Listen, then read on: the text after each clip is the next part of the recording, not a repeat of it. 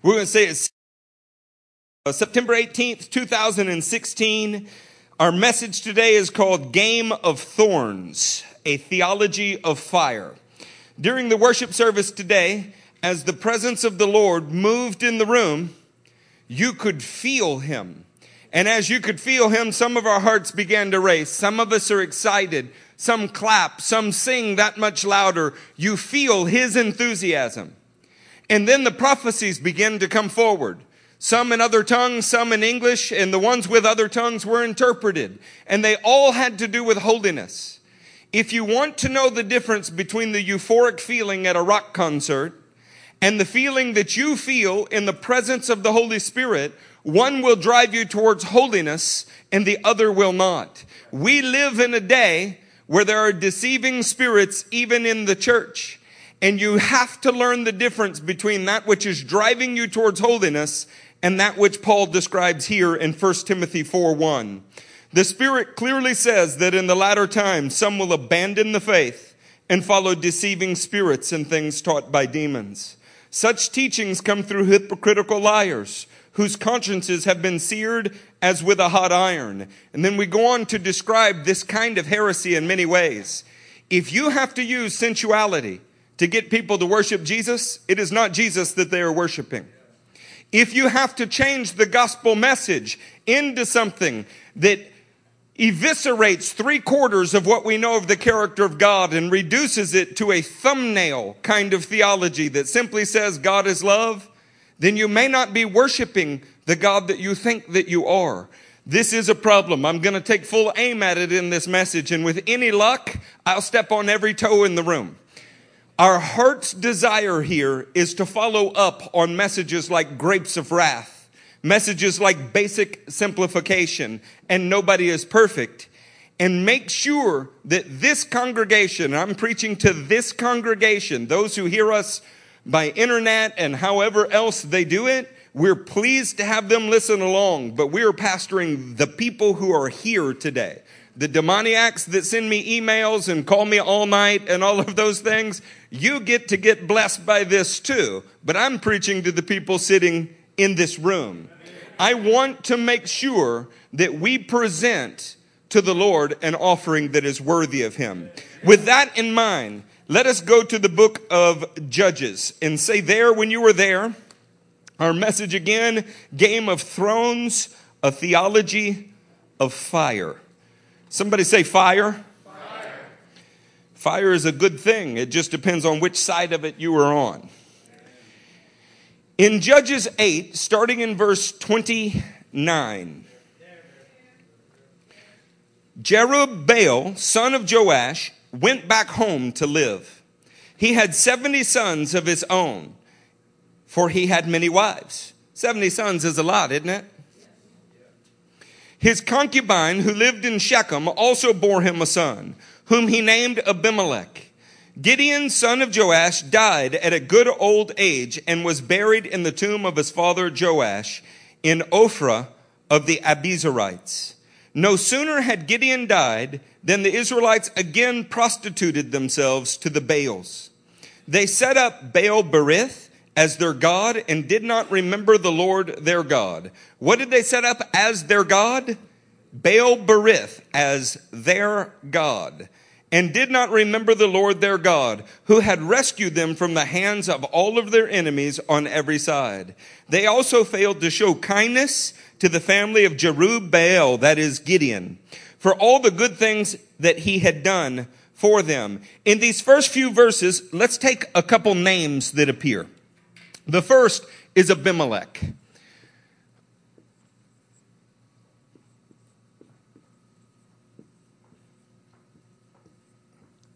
Can most of you read that? Abimelech is a Hebrew word. And the first few letters, Ab, our father. The next letters, Melech, our king. He's claiming by virtue of his name to be the father king.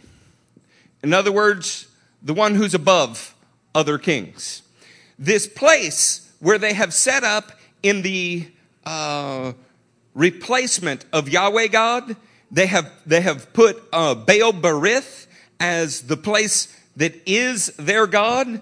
These are also biblical words that most of you are familiar with. Baal is a generic term for God, usually speaking of a false God. And Berith is the Hebrew word for covenant. It's usually said a little different than that, bris or brit, but this is our English translation of it. So, false God covenant.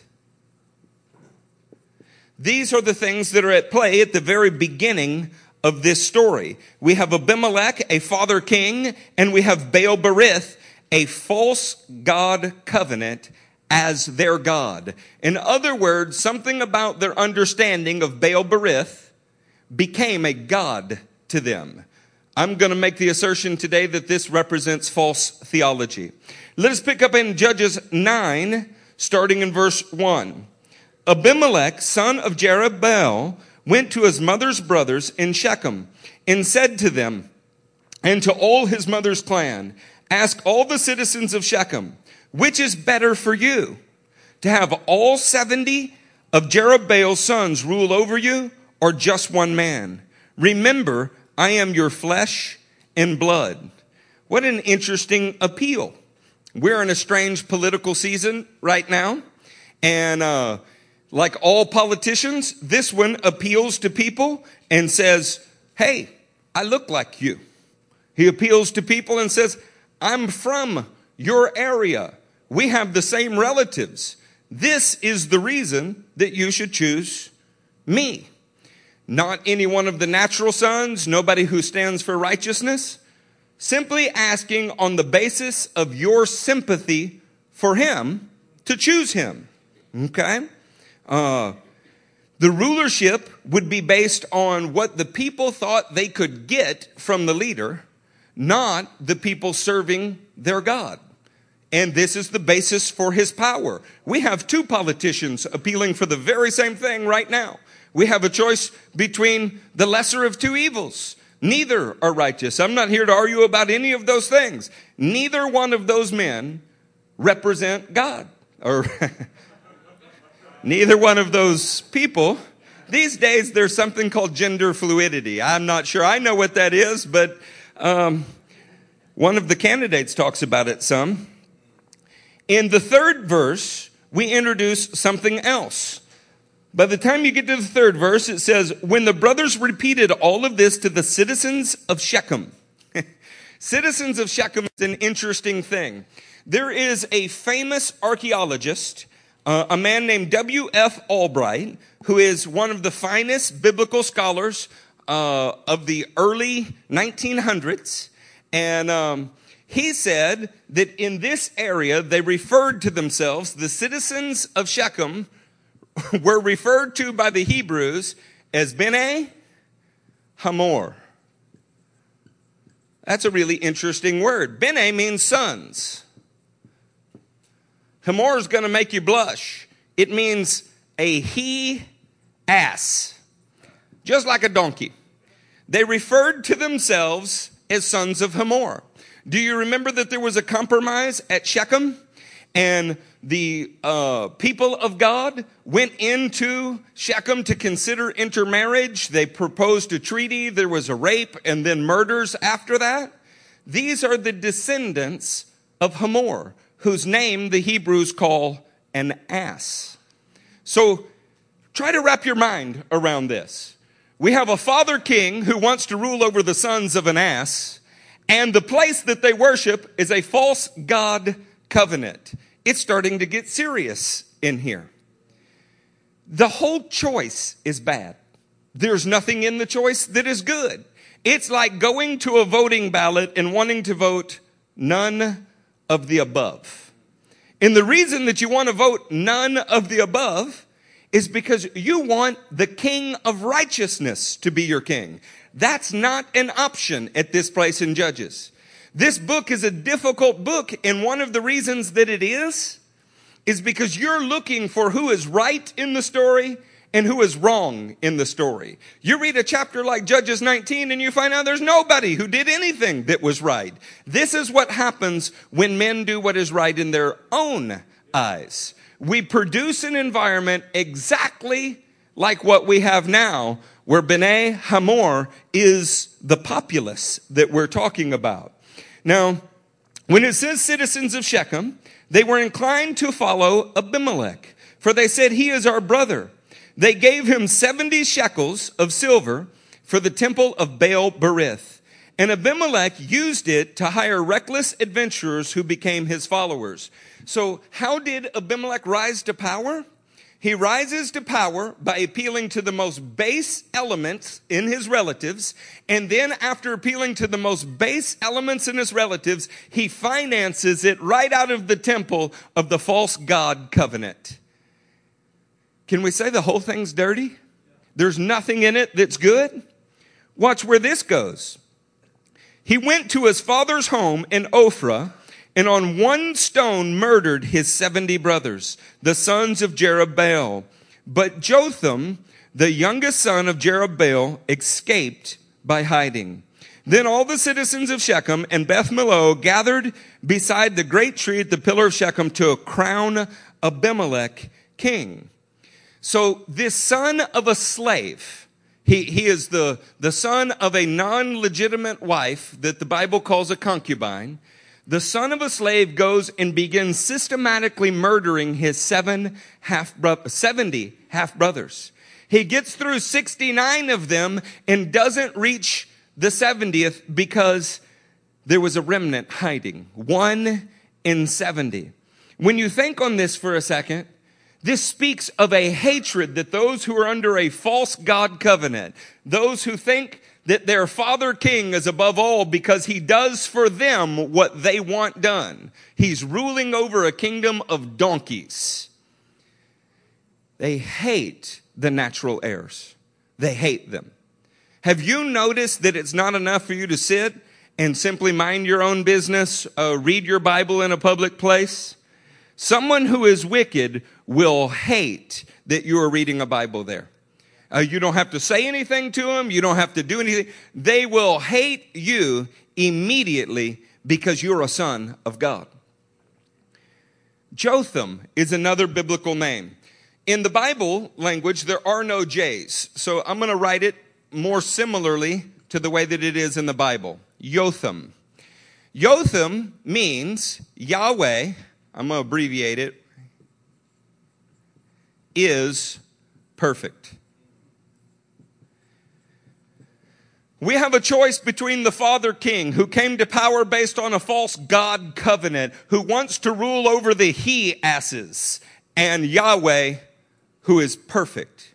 Now, we had a message here preached by Pastor Sutherland. He's doing a fantastic job, don't you think? How many of you have enjoyed the message? He is tearing down, burning down a false theology of our time. And I love the tenacity with which he's going after it. He preached a message based on the heretical statement that nobody is perfect. Church, who is perfect? Jesus is perfect. Absolutely perfect. Based uh, this this idea that you shouldn't even try because nobody is. And I have heard more times than I can count in the last 2 weeks that sin is inevitable. If you believe that any specific sin in your life is inevitable, you have already lost because you've already conceded to it in advance. I do not believe there is any specific sin in my life that is inevitable. The fact that I will make a mistake at some point and that will be sin, that, that, that I, I will grant you. But when you say it is inevitable that such and such will happen, you have given yourself over to it and it is your slave master. I don't have to lay out the theology for that because pastor did it and did a great job. But in this setting, we have a false king who has risen. We have people with base desires that are following him. We have a false God covenant that is their theology. And we have only one man whose name means Yahweh is perfect, who is the only survivor of the last legitimate ruler. Are you following me so far? Yes. Now, this gets to be a lot of fun. And uh, starting in verse 7, when Jotham was told about this, he climbed up on top of Mount Gerizim and shouted to them. How many of you remember that there were two mountains in Israel? One that blessings were shouted from and another that curses were shouted from. In Deuteronomy, the 27th chapter and 12th verse, it is Mount Gerizim that the blessings were shouted from. Jotham, whose name means Yahweh is perfect, he's standing for the righteousness of Yahweh, not Baal Berith, the false God covenant. He is standing on top of Mount Gerizim, appealing to the people based on the blessing of the law. He is telling them the truth about what God's word says so that he might turn them. Do you think they're going to love him or hate him for that? Do you think people are going to love you or hate you when you tell them the truth? I, I want to clue you into something that is just a pastoral note. If the whole Christian world is chasing after it, how many of you actually believe that the whole Christian world is actually Christian? How many people do you know that are Christian in name only? I would say most that I know are Christian in name only. When it comes to actual hurting for the gospel, actual proof of repentance in their life, there's very, very little. It is a remnant inside the Christian world that is actually born again. So when you find something that appeals to everyone, you might be very careful about going after it. I am deeply, deeply disturbed by the level of sensuality, uh, person worship, uh, uh, exalting music over worship that we see commonly accepted in the Christian scene today. And I, I cannot watch the Christian worship videos to save my life. I think the rock videos that we used to watch were more honest. They at least told you what they were doing. Um, and if, if a man to sell a CD needs to appeal to 13 year old girls, if that's the target audience, and is doing it uh, according to a worldly campaign, how can that be worship of Jesus Christ? Now, I'll let you wrestle with what those things are. And if lyrics bless you, then praise God. But I don't want to be associated with anyone that is not holy. And the Holy Spirit, first and foremost, inspires holiness, which is why his name is what it is. So Jotham, who's standing on top of Mount Gerizim, says this. He shouts it. Listen to me, citizens of Shechem, so that God may listen to you. Did you hear that? When you disobey God, God might ignore your prayer. When you have disregard for His word, He might not be listening to you. One day the trees went out to anoint a king for themselves. Have you read in the New Testament where the blind man who's healed said, I see men walking as trees? Throughout the Bible, a hermeneutic about trees as they represent men. Then he said to the, I'm sorry, uh, for themselves, they said to the olive tree, be our king.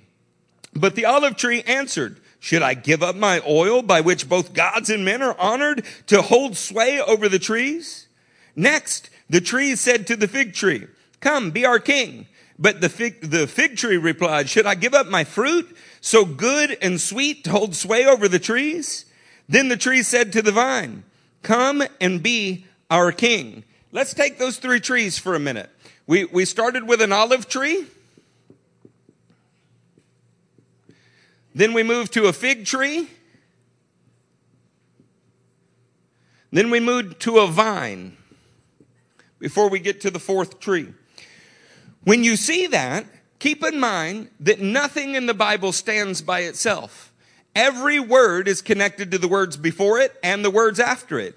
The idea that we have an older and a newer testament has caused a disconnect for people that is unhealthy. The book of Genesis is inspired. The book of Revelation is inspired. When God says something 2,000 years before the cross, it's inspired when he says it during the century of the cross. It is inspired. God is never wrong. He doesn't change his mind. He doesn't box himself into some theologians' systematic interpretation that didn't come about till the 1830s. God is not hindered by men's thoughts about him. And when you see an olive tree throughout the Bible in places like Jeremiah 11 uh, and Romans 11, it's pretty easy to derive that the olive tree has to do with spiritual Israel. This is the tree that you're grafted into to be saved. This is that anointed tree of God that is supposed to obey him and be a blessing and a light for the nations. When you see the fig tree In places like Jeremiah 24, there was a basket of good figs and a basket of rotten figs. In Matthew 21, we see a fig tree cursed. And in Luke 13, you see a fig tree that is spared while you dig around the roots for a whole year. And the hope is that the fig tree will respond with bearing good fruit. The fig tree tends to represent religious Israel in the Bible. And sometimes that's a bad thing, depending on how they're doing. Other times it's a, a good thing. When Adam and Eve covered themselves with fig leaves, that was not a good thing. Uh, if the fruit was ripe in Jeremiah 24, it was a good thing. The vine the vine tends to represent natural Israel, the descendants of Israel, like a spreading vine that moved out all across the earth. You can read about that in Isaiah 5, but you can also read the parable of the vineyard in Matthew 20. You could even read John 15 where Jesus says, I am the vine and you are the branches. It is a Jewish king speaking to Jewish subjects about how being connected to him will produce the fruit of the kingdom. In the olive tree, you see anointed Israel. In the fig tree, what you see is a religious Israel. And in the vine, what you see is natural Israel. And none of those trees would rule over the people. We end up in verse 14. Finally, all of the trees said to the thorn bush, Come be our king. How sad that God put an olive tree, a fig tree, a vine tree. I mean, by the way, Jesus is anointed. Jesus is the perfect representation of the religion of Israel, and Jesus is a natural descendant of Israel. He's all of these things, but that is not what the people wanted. What they wanted was a thorn bush. What's the first thing that you think of when you think of the word thorn? Thorn bush shows up as soon as there is sin. It's the first product of a ground that is cursed by sin. Now, some of you may be reading a translation that says bramble. This is not the word thorn. This is the word thorn bush. It is a useless tree that does not produce any good fruit. Verse 15. Verse 15 begins to bring this home in a unique way. The thorn bush said to the trees, If you really want to anoint me king over you, did you know that a man can be a thorn bush and still be anointed? How do people, according to Paul, practice miracles that would deceive even the elect if that were possible? It is possible to be in sin and be anointed. You know, the easy way out is to say that brother that for 10 years set the world on fire for Jesus and millions of people were saved and all of those things. And then he has an affair with his secretary and then the one after that and the one after that and the one after, oh, he never was saved. That's not a biblical teaching. He's, he, he's not what you are. He's disgraced himself. Uh, he may not even be a son anymore. But to say that he never was born again is to deny the work that God did in him. This thorn bush is anointed as king over you.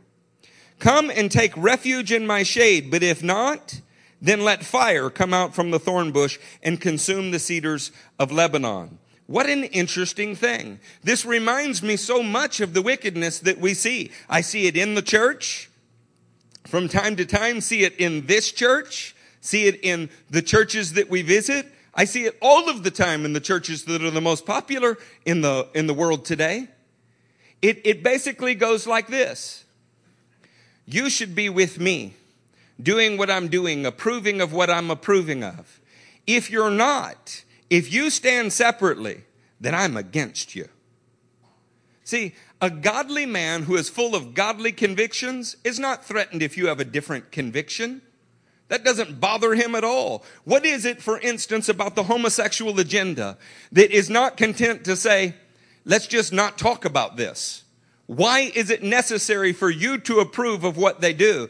Because when sin is your master, you say, join in with me or I'll burn you. Anyone who is not joining in with me makes me feel conviction and I don't like that. So a murderous spirit comes. Well, it's no different when people are, are slaves to sin in the church. The first thing they do is start to talk about how God is love.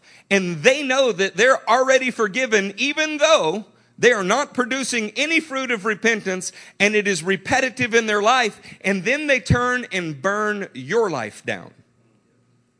This is a pattern that is as predictable as watching a thorn bush grow. You don't expect to find a fig on a thorn bush because it's a thorn bush. But if you plant good seed and it's watered from the heavens, you would expect to grow good things. Unless, of course, the soil was contaminated with other things. On this topic, let's put Matthew 3:12 on the screen. I want to show you that this is an antichrist spirit. This is uh, speaking of Jesus. His winnowing fork is in his hand. He will clear his threshing floor and gather his wheat into the barn and burning up the chaff with unquenchable fire. In Matthew 3:12 what we are seeing is that there is an instrument of separation in the hand of Jesus and that he will burn with unquenchable fire whatever is called chaff. That's a non-producing part of the plant. That is a waste product of the plant. But what is wheat, he brings into the barn.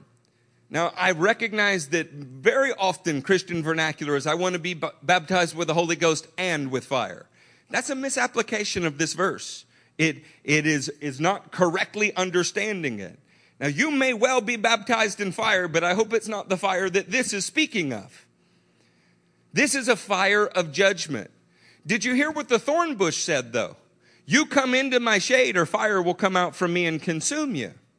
This is a pseudo Christ. It is speaking words like Christ, but it is not Christ. You are not uniting with this one king instead of 70 over righteousness. You are uniting with that one king because he's like you and you get to do the things you already wanted to do. It is, and when you hear the word antichrist, you think anti means against, and it, it, it does. But the Greek word uh, is pseudo. It, it means another in the place of. Okay? It, it, can mean anti, but it also means another in the place of. This king, Abimelech, is a king in the place of the king that they should have. And he is bringing people to unity just like the true king should. And he's rallying them just like the true king should, but it's based on their sinful desires rather than the holiness of God. Are you tracking with me so far? So the thorn bush is an example then you can read further about that in Jeremiah 15. Eh, let's put Jeremiah 15, 7. I don't want you to think that any New Testament thought is a New Testament thought alone. Where do you think Matthew or, or John the Baptist, Matthew recording his words, got the idea? Well, number one, he saw it in the Spirit. And number two, Jesus Christ is the Word of God. And the Word of God said, I will winnow them with a winnowing fork at the city gates of the land. I will bring bereavement and destruction on my people, for they have not changed their ways. If you believe that you can be in Christ and not change your ways, you are greatly deceived. You might be at Baal Berith. You might have a false covenant that has become your God, a false understanding that has become your God. A man sat right here some six months ago, looked at me and said, Well, Pastor, the truth is, anyone who just acknowledges that Jesus is Lord and understands that he was raised from the dead after three days, they're saved. That's all you have to do. I thought, how did you sit and listen to that last hour and a half message and walk away with that conclusion? It's because you hear what you want to hear because of your wicked and twisted heart. The demons know that Jesus Christ is Lord.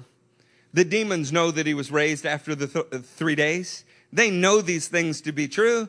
They don't live as if he is Lord. His resurrection has done nothing for them except condemn them. The idea that simply possessing knowledge about these things does anything for you in itself is a deceiving doctrine. Um, speaking about the thorn bush, when we consider this, let's turn to 2 Peter, and I'm going to come back uh, to this passage, so you might leave uh, a marker there. In Second Peter, let's pick up in the second chapter. We're going to come back to each of those topics here in just a second. I just want to talk to you about the way Peter says this because I am at war in these last months. I mean, I've been at war for years, but the battle is really, really intensified here lately. I want to win. I'm tired of watching brothers stumble and fall and then comfort themselves with false doctrines that we do not teach, have never ascribed to, but are so prevalent around us that it just kind of, you know, it feels right. Well, your feelings are not the judge. Listen to what Second Peter, the second chapter, says. I, I was lectured yesterday for three hours on the forgiveness of God by a man that I don't think is in covenant with God and, and he, he's sweet. I hope for good things for him. He's actually had terrible, terrible abuses of sin affect his life. And my heart grieves for him because of that. Because of it, though, he's lashing out against the righteous standard that exposes sin. And that's just, it's painful. It's painful because I, I recognize that he has no idea what's happening to him. Sin hurts. It's yucky. It ruins lives everywhere. I've been telling the pastors if I could bottle what we've been going through, and the next time somebody's head can't quit watching the woman jog by, I just grab their mouth and shove some of that bottle in their mouth. So this is this is what you're headed to, son. This is it right here. I think we would never have sin problems in the church. Having said that, we don't need to bottle that feeling. The Word of God tells us in advance what will happen when we sin.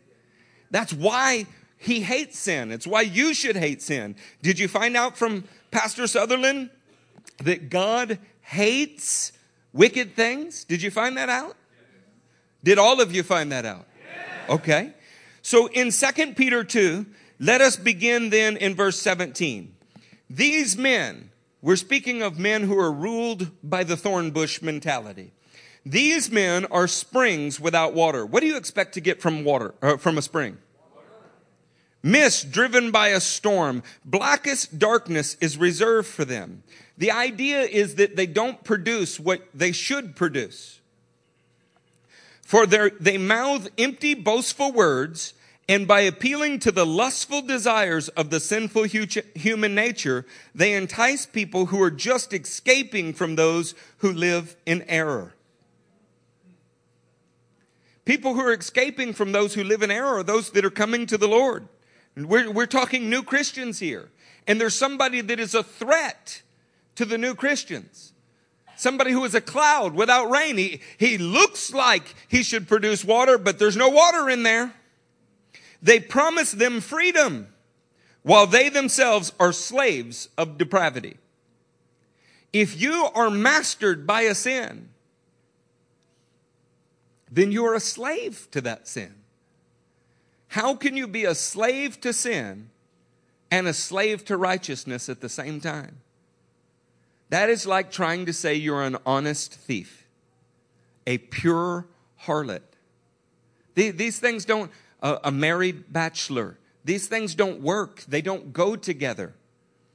For a man is a slave to whatever has mastered him. If they have escaped the corruption of the world by knowing our Lord and Savior Jesus Christ and are again entangled in it and overcome. There's all kind of false theology that teaches that's not even possible. They are worse off at the end than they were at the beginning. It would have been better for them not to have known the way of righteousness than to have known it and then turn their backs on the sacred command that was passed on to them. Could it get any clearer? If we know the righteousness of God, if we have been set free from this world and we are again entangled, break it, break it quickly, confess it quickly, get out of it quickly. Because if you're entangled long enough and overcome, you're in a worse situation than a man who is simply never born again. In fact, of them, the Proverbs are true. A dog returns to its own vomit. A sow that is washed goes back to her wallowing in the mud. The danger of letting the thorn bush rule over you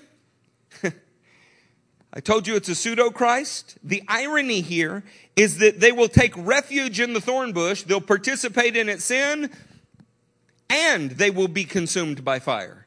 What the thorn bush promised is come to me and join in my sin, or you will be burned by fire. But sin is a lie. It's a deceit. You go and enjoy it and you will be burned by fire. It's not or. It's and. But when, when John the Baptist is speaking about Jesus, you have a clear choice. It's either or. You can have the judgment of God or the blessing of God. But what sin does is it makes you think that you can live in sin and the blessing of God. It will not work. Are we clear? Somebody in this house say amen. amen. I, I, want a better amen than that. Amen. Let's go back to Judges and I'm hoping this becomes as revelatory to you as it has to us. This story resolves itself in an interesting way. My personal opinion is that we don't tend to have idols that are called Baal Berith. That would be too honest. We have theology as an idol. Things that are nowhere proven in the Word of God, most of the time in the 15th century, 16th century, 18th, 19th century, in other words, 1500 years after Christ, these things were derived and now men are a slave to their doctrine. And despite all evidence to the contrary, they believe themselves to be blessed by God while they continue to go their own way. And they need to be frightened by that kind of hypocrisy. Okay, in Judges 9, picking back up and say, verse 20. This is Jotham's prophecy. It's kind of the height of the prophecy off of Mount Gerizim. But if you have not, let fire come out from Abimelech and consume you citizens of Shechem and Beth Millo. And let fire come out from you citizens of Shechem and Beth Millo and consume Abimelech. When, when Jotham hears what's going on, he says, Hey, you know what this is like? This is like you've rejected natural Israel. You've rejected spiritual Israel. You've rejected anointed Israel and you've said, I want sin to be my master.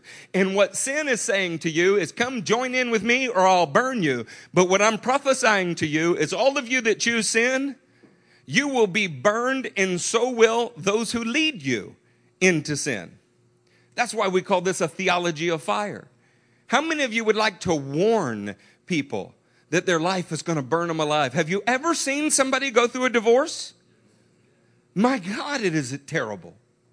I mean, I, when we went into ministry, all of us, we wanted to share with people the good things that Jesus has done for us. We wanted them to know that euphoric, beautiful feeling of being right with God. We wanted them to lie down and sleep and at peace at night, to want to motivate uh, people to follow the Lord and advance the kingdom on earth. We wanted to go to the ends of the earth and talk about the goodness of God. But what sin makes you do is deal with the burning houses all around you it makes you deal with the fallout of other people's actions. You have no idea how selfish sin is.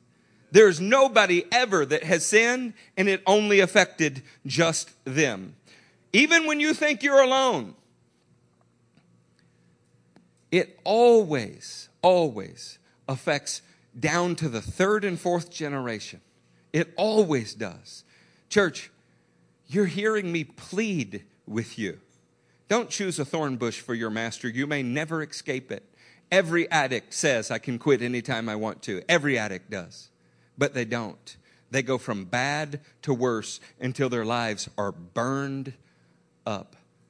And the person who is sitting here in sin and knows they're going to sin next week and thinks they're forgiven, you have a spiritual disease. You're lost and you're sitting in the house of God. In the 20th verse, we hear a prophecy about fire. By the 22nd and 23rd verse, God himself sends an evil spirit.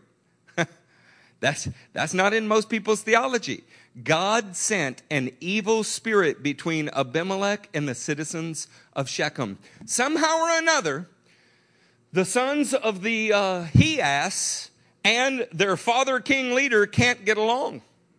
Somehow or another, that kingdom is not based on righteousness and peace. It's based on who is stronger, who's more influential. It's based on who's talking about whom and how you can unseat those in authority. So God sent a spirit that caused a separation between the people. You know what's interesting? You think that's an older testament thought. Second Thessalonians 2:11 promises that God will send a delusion so that those who are perishing because they do not love the truth will continue to perish. There's no difference between the older and the newer testament in that regard. The product of sin is pain and division. In Abimelech's leadership, only 3 years in, the people are at odds with him and he's at odds with them. So they do something. Down in verse 28, they choose a leader named Gaal. Gaal means contempt, loathing. They chose a leader as bad as the first one for all the same reasons that they chose the first one. It's in this verse, the 28th verse, that the writer makes the connection back to Hamor, which is a Hebrew word again that means ass. And that's intentional. A dumb animal. That's whom he's leading. He is leading people that are acting like donkeys. Do you know that when we follow the base nature of the sinful nature, you're acting like plain animals? We are sons of God, filled with the Spirit of God. If the Spirit of God in you is not enough to overcome the sinful nature, then the Bible's a lie but it is. You just have to submit to the Spirit of God. He is beautiful. He is wonderful, but above all else, He's holy. Look at verse 46. Gaal fails. He fails the test. He, he can't unseat Abimelech. Uh, like most sinners, he promised to do more than he could accomplish. That never happens in the political season. He's like, hey, you give me the authority and I will unseat Abimelech and, you know, vote for Pedro. All your dreams will come true. Of course, when he goes out to the battlefield, he gets whipped. He gets whipped terribly. And in verse 46, the people then who have now turned on Abimelech, they have to figure out what they're going to do. On hearing this, the citizens in the Tower of Shechem went into the stronghold of the temple of El Berith, that is Baal uh, Berith. It's another way to say it. It's another word for God covenant. When they were in trouble and it didn't go well, they ran right back to their God of false theology. And it says things like, God knows my heart. He's loving and He knows my heart. He knows your heart by your actions. You have shown Him your heart by what you do. It is a false theology. And they run into this temple. And do you know what happens to it? In verse 49, it's set on fire. Just as Jotham said that it would be. Yahweh's righteousness says, if you continue to live in sin, you are going to be burned. It doesn't matter what your theology is. You cannot be in Christ and be mastered by sin. You cannot do it. This, if, if there was ever a story in the Bible that represented our time, I don't know what could do so more than this. Do you know how Abimelech finally dies? He goes to burn down yet another town because that's what sin does. It destroys one life and then goes right on to destroy the next. That's what sin does. When Cain leaves the presence of God, he goes out to a land called Nod that means wandering and he builds cities of people just like him. Sin always looks for more sinners. I can watch in a congregation and find the weakest people sitting next to each other because they love it. Whoever has a perverse or wrong attitude finds the one other person among you that has a perverse and wrong attitude and they become friends immediately, like Herod and Pilate, who had never been friends until they both agreed that Jesus should die. And then they were best of friends. Wickedness always just moves on to the next life, always trying to build a coalition against God. It is an antichrist spirit. Do you know how the man dies?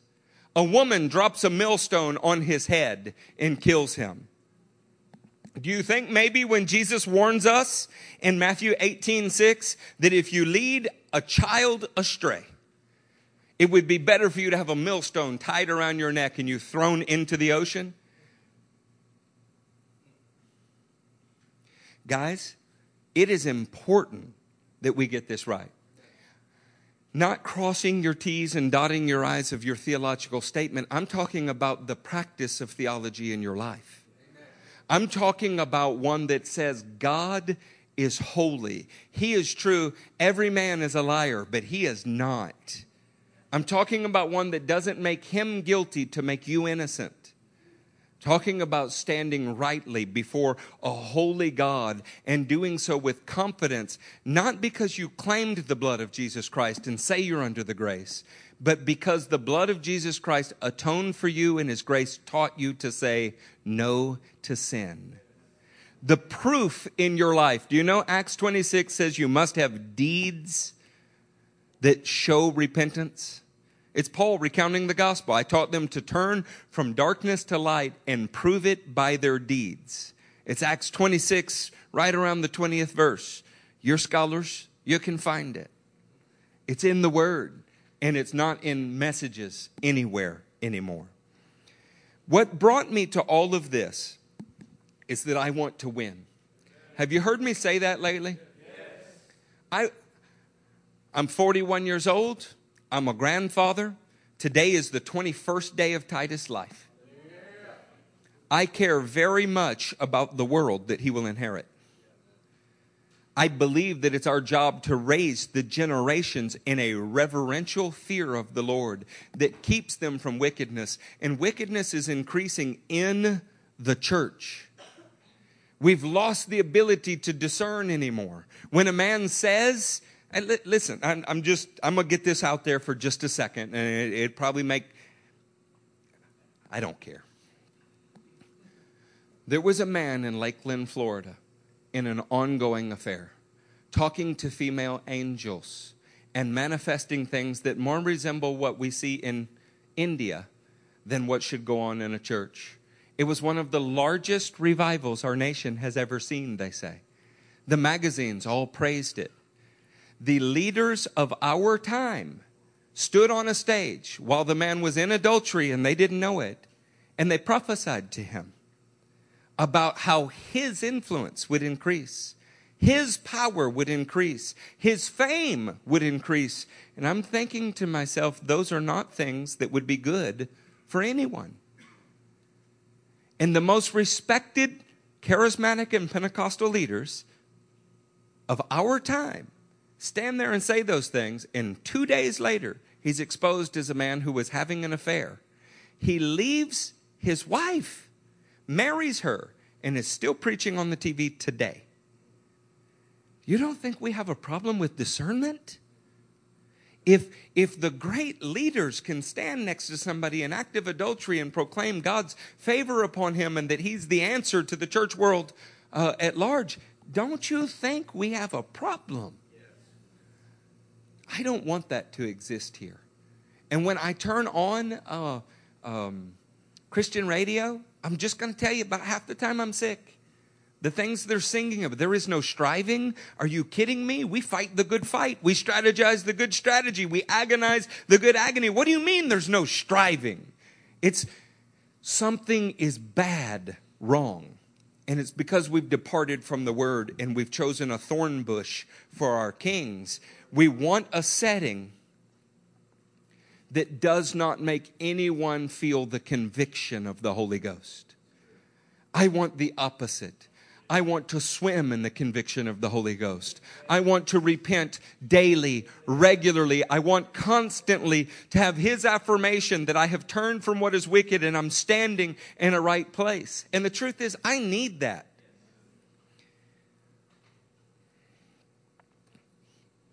Could I turn with you to really the meat of the message? Would that be okay? It's all right that I'm being honest with you, I'm being candid with you. I love when somebody tells me they appreciate me being candid. Like, I don't care whether you appreciate it or not, it's what I am. What did you expect? You know? We can argue about whether or not you think I'm a good man. There should be nobody in this room that argues with me about whether or not I've been honest with you. In Numbers 33, the Israelites have gotten right to the boundary of, uh, of Israel. they they've marched out of Egypt. They, they uh, are, are now right at the Jordan. They're right at the precipice of what one time would be their greatest victory and another time would be their most demoralizing failure. Isn't that very similar to, to every Christian's life? Every opportunity that you're at, every boundary you have to cross, every time you have to leave a job in faith, every time you have to sell something and give it away in faith, every time you have to tell a relative that you love, I'm sorry, you and I have a different spirit. And you can come to me, but I will not go to do what you're doing. And they hate you for it. Every time we come to those kind of real life boundaries and people begin to quote their it's not really a game of thorns to them. It's more of a theology that would be fit for the nastiness of the Game of Thrones. Uh, apparently, one of the more popular television programs there is. Never seen it, never gonna see it, never even seen the cover page of an advertisement for it because I don't love the world. I don't want anything in it. But people quote back to you as soon as they feel conviction the security of their false doctrine and it always goes something like this Nobody's perfect. The Lord knows my heart. I, look, man, I'm not perfect. I'm just forgiven. I challenge you to go listen to the last few messages that have been preached from this pulpit, last five or six. If you still believe that, you, you have deep moral problems. That is not true. That is not the attitude of a Christian. And just because it's popular in our time, you need to know historically, that was never the gospel that was preached. Never. You can't find it in the Word, you can't find it anywhere. In Numbers 33, they found themselves in a situation where they were going to have to step up and be the people God called them to. And that's the situation that we find ourselves in today. Uh, Gabriel, erase this board. And let's start in verse 50. On the plains of Moab, son, there's a, a, a rag. Yeah. Verse 50 On the plains of Moab, by the Jordan, across from Jericho, the Lord said to Moses, Speak to the Israelites and say to them, When you cross the Jordan into Canaan, drive out all the inhabitants of the land before you. What are they supposed to do? Drive out, all. Drive out some? Drive out a few? Drive out the vast majority. Drive out all of the inhabitants of the land before you. Destroy all the carved images. How many carved images? How many of you have images that you shouldn't have? Do you see something that now you can't get out of your mind? Is there something haunting you from years of perversity that is still swimming between your ears? He said, drive out all their carved images and their cast idols. Demolish how many of their high places? Demolish how many? Did Pastor Hutchinson stand at this pulpit and say all means all? Does it still mean all? Take possession of the land and settle in it. What are you supposed to do with the land? For I have given you the land to possess it. Distribute the land by lot according to your clans. To a larger group, give a larger inheritance, and to a smaller group, a smaller one. Whatever falls to them by lot will be theirs. Distribute it according to your ancestral tribes. How many of you see verse 55? How many of you see verse 55?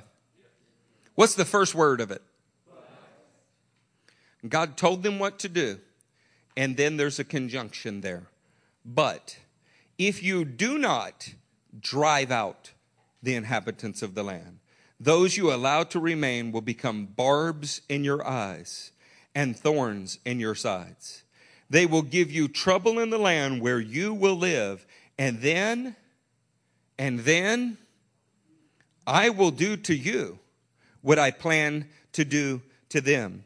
Let's take this for just a second. We're given four commands in the first few verses. The first one is drive out all. The second one, we have destroy all their images.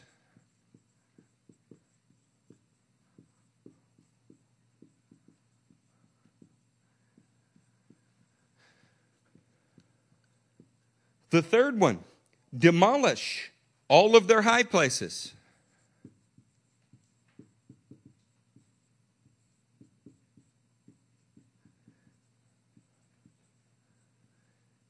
The fourth one, take possession. Are we all clear that it says that? Do you think God was serious when he said drive out all? Was God serious when he said destroy all? Was he serious when he said demolish all? Was he serious when he said take possession? He gives four things that happen when you don't. You ready? So the next thing that happens here is he says, if you don't drive out all, it will be barbs in your eyes. How many of you would like a barb in your eye? Is that a pretty thing? If you do not drive out the sin that is among us, if you, if you won't get rid of it, then that sin begins to blind you. When you won't drive sin from among you, Hebrews says, their hearts were hardened by sin's deceitfulness. When you harbor sin, it does something to you.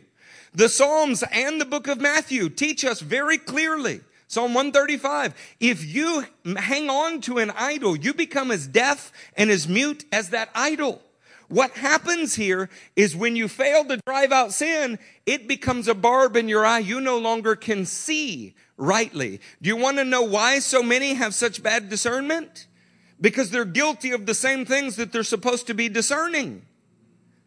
Secondly, if you don't destroy all their images, then they become thorns in your side. Thorns in your side. This means that a man who is trying to do something that is right but he keeps revisiting vile images every time he goes to do something right. Do you know what is stuck right in his side? That vile image that is a thorn. Where was a wife supposed to be taken from? A man's side, the ezer, the other half of you. And what do you replace it with when you look at nastiness? a thorn. Instead of a hindrance, you have a snare. Instead of something that was meant to propel you into the presence of God, you have something that is harming you so you can't go into the presence of God. He said this in Numbers 33. That's before there's an internet. When I hear that seven out of every ten Christians are surfing porn, that tells me that seven out of every ten people who say they're a Christian cannot be in Christ. Oh no, pastor, it's inevitable. You just, you're just being intolerant. If it's inevitable, then Jesus died for nothing. It is not inevitable. There are men of God standing in this room that will not do those things. When you don't demolish all of the high places, then you have trouble in the land.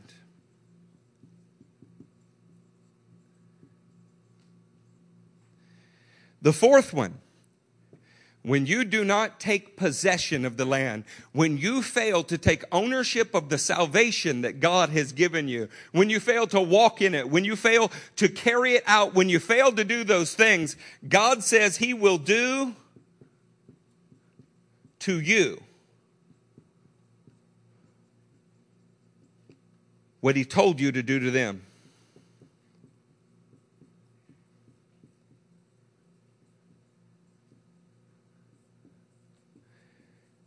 That ought to be a frightening verse.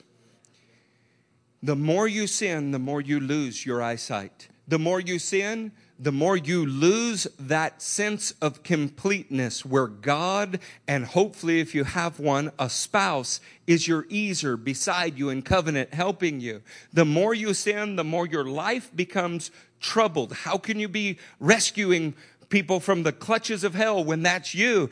if you live in it long enough, failing to take hold of what God has said for you to take hold, He will do to you what you should have done to them. Now, you won't hear that at a popular conference today. But the law of God in the book of Numbers says it plain as day. How many sermons have you heard on this in your life? Do you know where I heard this first? From one of our disciples who is studying holiness. He said, In looking at thorns, I can't believe what's there. I have to share it with you. As I've been meditating on it, he couldn't be more right. Let's continue our thoughts about thorns. I just showed you from the law. Let's read Jeremiah 4 and start in verse 1. Say there when you were there.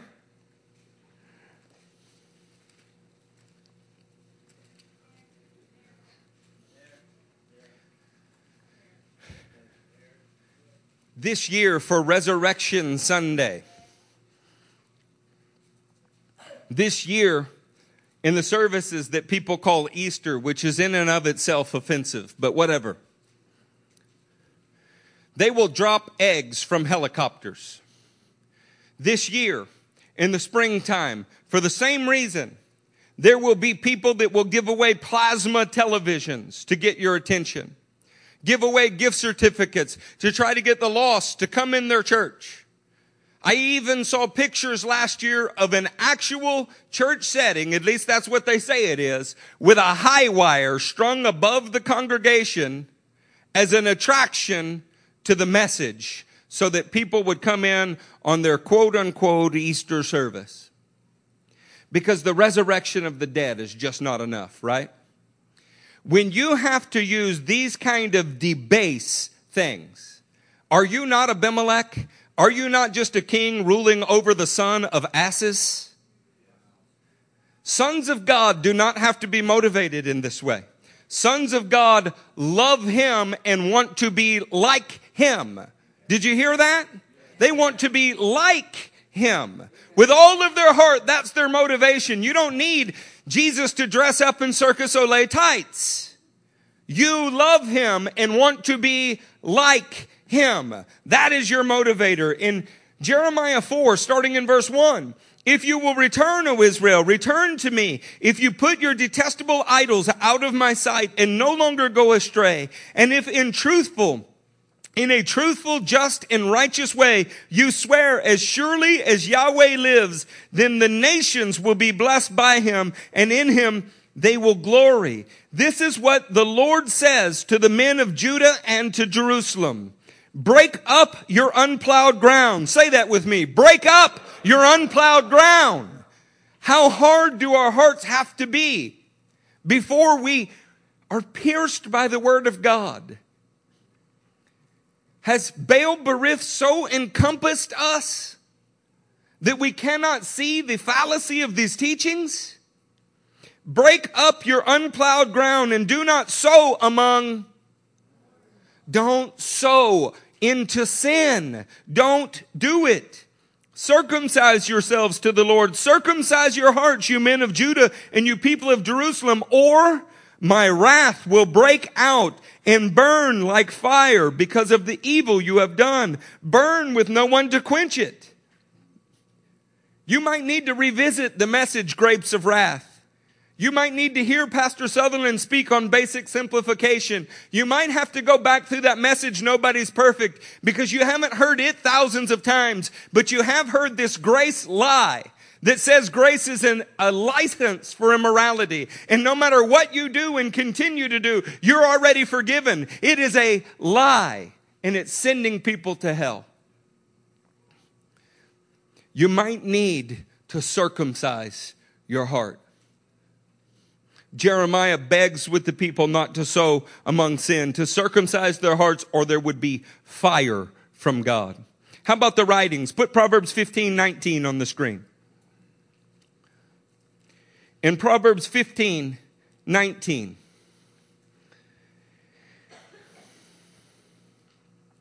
the way of the sluggard, the way of who? Sluggard. The way of who? Sluggard. Anybody in here want to be a sluggard? The way of the sluggard is blocked with thorns, but the path of the upright is a highway. There is a highway called righteousness, but do you know where sluggards dwell? They dwell in a path blocked with thorns. Do you know why? They were too lazy to uproot the sin from their lives. Spiritual apathy came upon them and they did not deal with sin. They just said it's covered under the grace. Grace does not cover your willing intentional sin. Read the book of Hebrews. It doesn't. Grace is there to teach you to say no to ungodliness, to give you the chance to repent. A sluggard, not a son. A sluggard's way is blocked with thorns. Keep turning to the right in the book of Proverbs and look at Proverbs 24. In Proverbs 24, pick up in verse 30. I went past the field of a, I went past the field of a, I went past the field of a sluggard, past the vineyard of a man who lacks judgment. Thorns had come up everywhere. The ground was covered with weeds and the stone wall was in ruins. He goes on to say poverty came on him. A little sleep, a little slumber, a little folding of the hands. A day where you decide, I don't want to war against sin. A day where you go, you know, I mean, it's all covered under the grace, isn't it? And what happens is you become a spiritually poor man. Maybe like the church of Laodicea while you're saying you're rich and well clothed. Maybe while you're bragging about all the ways in which you're in Christ. Maybe he actually sees you as poor. You wonder why the actually poor are rich in faith? They don't have time to sin. They're too busy working and asking God to provide for them. They're too busy hungering. Affluence breeds sin. There's every time a, a, a nation grows in its um, wealth and influence, like our nation has, what goes right hand in hand with it is immorality because our teenagers don't have to work anymore. They don't even want to go out and get married anymore. They don't want to buy houses anymore. They, the car industry suffers. They don't want to buy cars. They want to sit at home and play video games and watch porn. You have to be wealthy enough to support people for generations like this. You have to have half of a country receiving something from a government to have the kind of immorality that produces thousands and thousands and thousands of murders in a year in one city. Thorns are the result of not dealing with sin correctly. Do you see that? Thorns are the product of sin. And if a thorn bush rules over you, it will burn your house down. Let's go to Hebrews 6. Hebrews 6 has been so moving to me lately that I feel like it's made a different imprint on my soul than in other years. Uh, you may have somewhere you have to be. There could be something that you feel like is really important. I'm going to leave that between you and the Lord. I'm going to tell you that I would sit for the next 30 hours without moving to hear these next 10 minutes. And I would because after 23 years, this is burned into me in a way that I don't know how to describe how much I hate sin now. I've hated it for a long time. I've been at war with the enemy for a long time. Talking to people that are the victims of adultery talking to people whose lives are ruined because of the selfishness of their spouse has just burned this right into my conscience. Hebrews 6 1.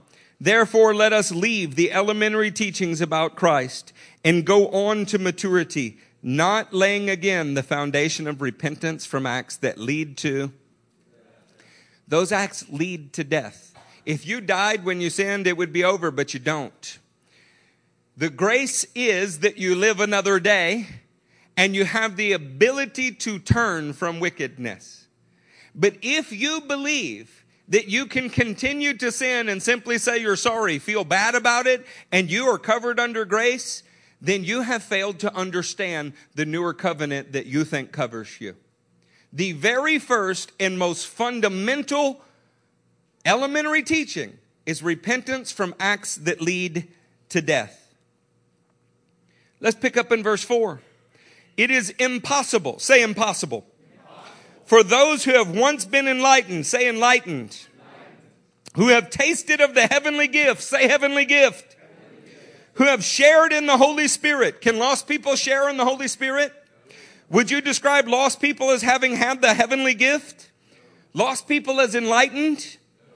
We're talking about enlightened, receiving a heavenly gift, sharing in the Holy Spirit. Verse 5. Who have tasted the goodness of the Word of God and the powers of the coming age. If they fall away, to be brought back to repentance because to their loss, they are crucifying the Son of God all over again and subjecting him to public disgrace. How many times should Jesus be crucified for your repetitive sin? How many of you are so sure that if you do it again next week, you're forgiven, that it encourages you to do it again, and you are trampling underfoot the Son of God? Oh man, I'm glad pastors wound up about porn. I, I wish he'd been preaching about that. I'm also talking about your bad attitude. I'm also talking about the failure to let your husband lead your home. I'm also talking about the lack of desire to discipline your children and raise them in righteousness. I'm also talking about every other sin. You either drive out all, destroy all, demolish all, and take possession, or it becomes a barb in your eye, a thorn in your side, trouble in your land, and God will do to you what you should have done to that.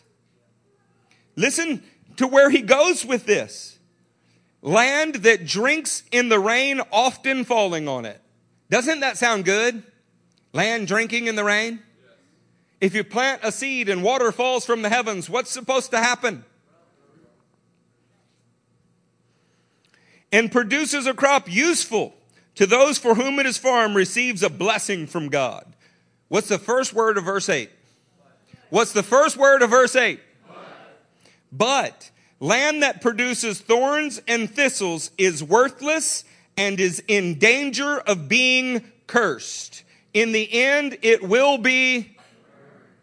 This is a theology of fire. When the Holy Ghost reigns on your life, when the word uh, that is imperishable seed is deposited in you and you are living in that, it ought to produce good fruit. If instead your land is marked by thorns, you are in danger of being cursed and burned. Now, I'm going to tell you the truth. Billy Graham preached to thousands and thousands of people, and I'm not picking on him, but I never heard anything like this. Instead, we're pretty sure that if you closed your eyes, raised your hand, and walked out the door, you would have a blank check to send, but you wouldn't want to use it. That's the kind of thing that I heard my whole life. But it is not what the Bible teaches at all.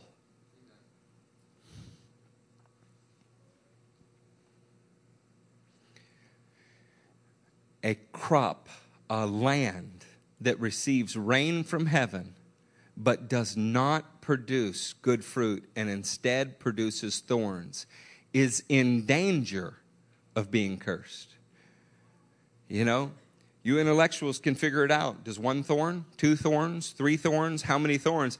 I have no idea. That is definitely up to the Lord. But the point is, if you are living with the thorn bush as your master, Jotham's prophecy is still as true today as it ever was then. And Abimelech might be your king, not Jesus Christ. You might be in the house of Baal Berith, the God of your false theology, instead of the God of perfection.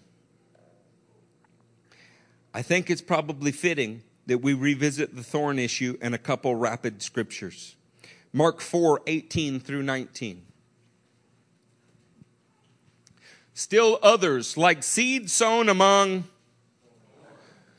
Still others, like seed thrown, sown among thorns, hear the word, but the worries of this life, the deceitfulness of wealth, and the desire for other things come in and choke the word, making it unfruitful. When the word of God falls on soil that has thorns in it, if you do not drive out those thorns, destroy them, demolish them, and take possession of the soil of your heart, then those thorns remain a threat to the saved Christian and will choke out the word of God in your life. Whether you've ever heard that or not, it is actually what it says. This is also why the book of James in the first chapter in the 21 verse phrases something this way. It says, therefore get rid of all moral filth. How much moral filth? And the evil that is so prevalent and humbly accept the word of God planted in you, which, which can save you. See, thorns are a threat because they will barb out your eye. They will be a hindrance in your side. They will cause trouble in your land. When a Christian lives in a state that is planning to sin and saying that it is inevitable and say, no, no, I'm going to fight and I'm going to win. But you have not been given victory over it because you haven't sought God for it. You're lazy. You are in danger of being a ground that is cursed. He said the word of God which can save you. The problem is not with the seed. It's the same in every one of the four soils. The problem is with the man who is working the soil of his own heart. You cannot live in sin and in righteousness. How many of you know the famous passage in Isaiah 55, 11 through 13 about the word of God coming down like rain from the heavens? It's supposed to produce good things. Put 55:11 up. Let's let's hear it. So is my word that goes out from my mouth. It will not return to me empty, but will accomplish what I desire and achieve the purpose for which I sent it. Everybody loves that. Next verse. You will go out in joy and be led uh, forth in peace. The mountains and hills will burst into song before you, and all the trees of the field will clap their hands. Instead of the thorn bush, pine trees grow. In other words, you will produce something besides the thorn bush that rules over most of humanity. Do I still have your attention? You have exactly two more scriptures with me. If these two scriptures don't get your attention, if they don't make an impact on your life that you remember this day, then I, I really I won't have anything else to offer you. But I can tell you that these have me praying longer, reading more, taking everything more seriously than I have ever. And I, how, how many of you don't think I'm a serious guy? Some of you have known me since I was 18 years old. Apathy has not been something that's been a part of my life. I don't sit on my hands, sit back, just hope everything turns out all right. Uh, most of you started off a lot better than I did. Okay? I, I'm not even going to go into all of that. There there are wicked people that love to listen to our messages. They're used of the devil that are trying to discourage the people here. It can't be done. The Holy Ghost is me, me and the Lord are a majority. The fact that so many brothers stand here, it's, uh, I, I simply want to say, this is not a fault of your upbringing is not a fault of some emotional wound in you. When you were three, if a leaf blew in the window, landed on your foot, and the psychologist has convinced you that's why you are the way you are, this is all a lie. The truth is, you either love the thorn bush as your master, or you reject the thorn bush and everything about it, and you are fighting hand, tooth, and nail. You don't care what it cost you. You will be holy or you will die trying because you know for sure you're dead already in sin. That, that's either your heart or it's not. And if it is your heart, then I'm telling you it must show up in your actions or you have deceived yourself about your own heart. Revelation 19 gives me a scripture from the New Testament book of prophecy. We have now gone from the front of the Bible to the back of the Bible. We have touched every major section. It's this last statement that kills me. He will do to you what he told you to do to them. We're told that God is the Stay Puft Marshmallow Man. He is uh, like that idiot on 59 that is a clown and not a Christian, that is not sure that the Hindus in India are wrong. This passage of Scripture will wake you up. Have to consider the absolute literal truth of what this says. I saw heaven, this is 1911. I saw heaven standing open, and there before me was a white horse. whose rider is called faithful and when Jesus Christ says it, is it true? Yes. If in the beginning was the Word, and the Word was with God, and the Word was God, then the Word in the Older Testament, is it as true as what Jesus Christ says?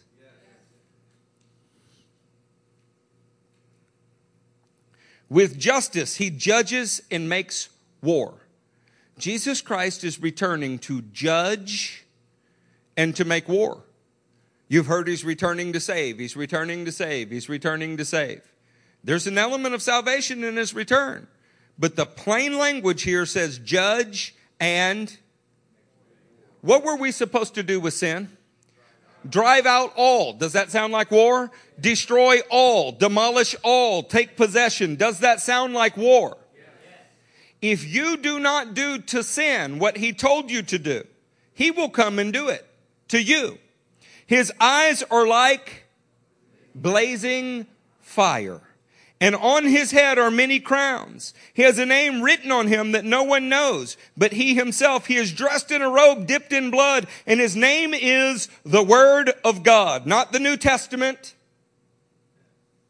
not the Passion of the Christ, not the neat little theological Jesus that hangs out on your fishing lure cross. His name is the Word of God. Every word of God that has ever been spoken. The Word of God in Numbers 33, the Word of God in the book of Jeremiah, the Word of God in the Proverbs. His name is the Word of God, and He is coming to make good on every promise of the Word of God, including the one that says, if you do not drive sin out, He will drive you out. The armies of heaven were following him, riding on white horses and dressed in fine linen, white and clean. Out of his mouth comes a sharp sword with which to strike down the nations. It's funny how people think that's every nation except theirs. He will rule them with an iron scepter. He will tread the winepress of the fury of the wrath of God Almighty. On his robe and on his thigh, he has this name written, King of Kings and Lord of Lords.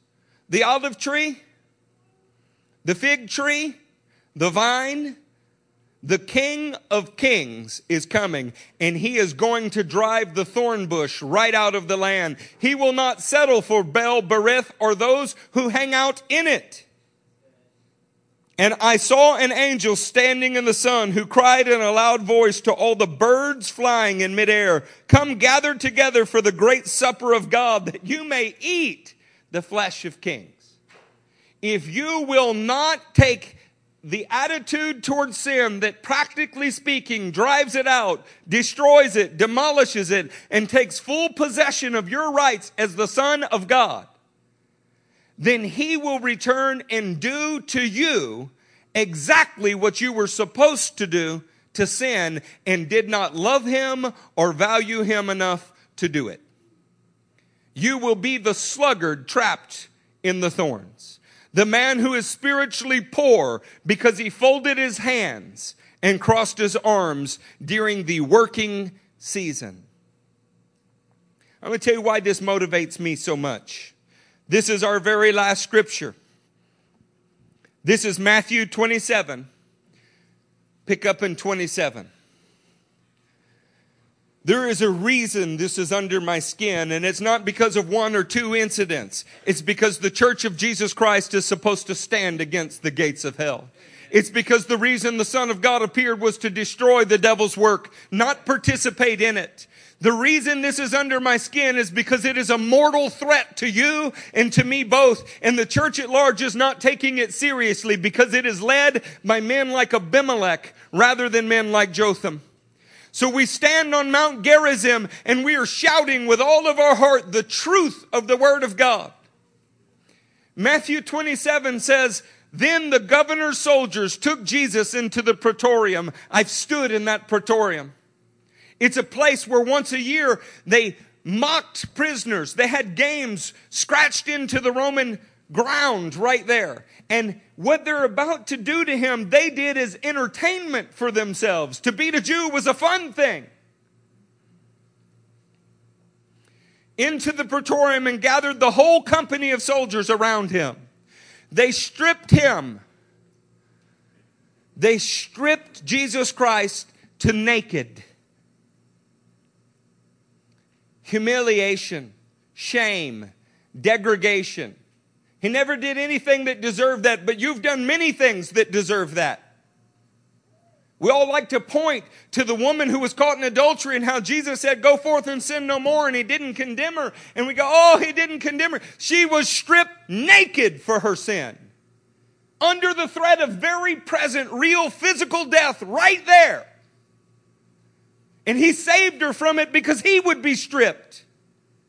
They put a scarlet robe on him and twisted together a crown of thorns and set it on his head. What did they twist together?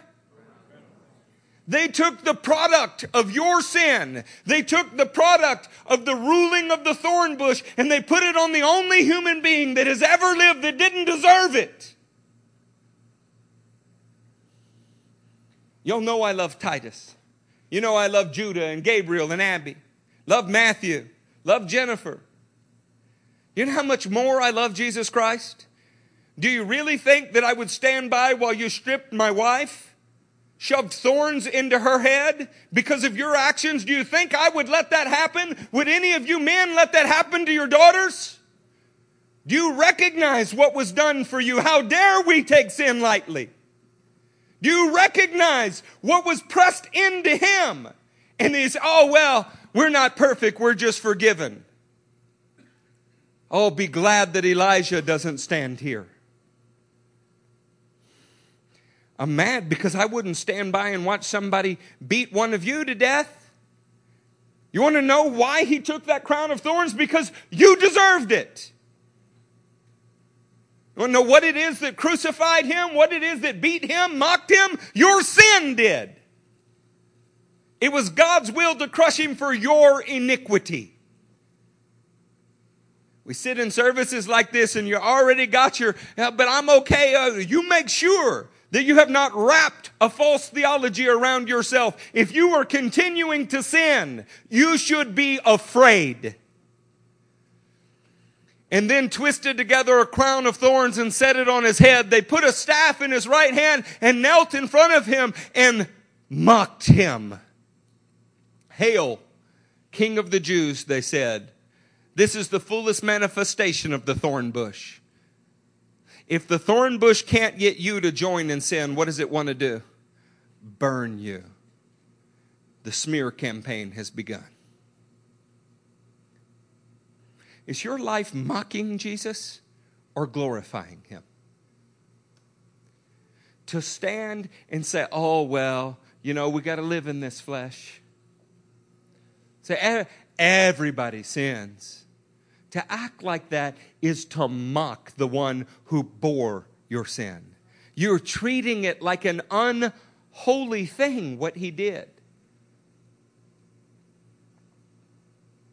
The justice of God will demand of you that if you received his blood, if you are the ground that is receiving the rain of heaven, that you produce good fruit and if you casually let thorns grow up around, they will choke you out and he will do to you what you were supposed to do to them, i.e., weed you out of the kingdom.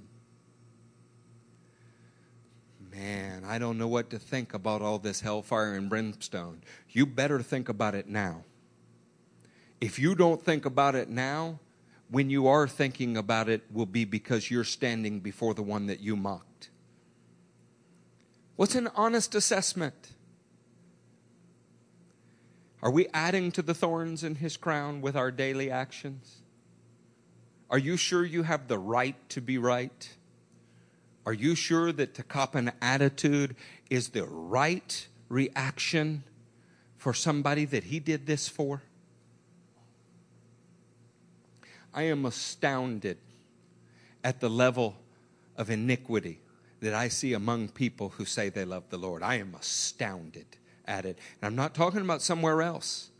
I cannot believe the flippant way in which people treat the most precious thing that there has ever been. We show more reverence for our new cars. This is a time to return to the fear of the Lord. His Spirit will testify with you that you're right with Him. You won't have to have some Baal Berith. They ran into a house that is a false covenant.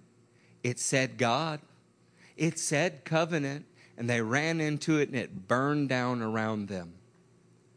Most of popular Christianity is going to burn down around us. Jesus Christ said the love of most will grow cold. You better make sure you're not in that. If you haven't noticed, the pastors will stand with you in any circumstance that you stand with Jesus. We will not stand with you even one inch while you walk away from him. Please stand to your feet.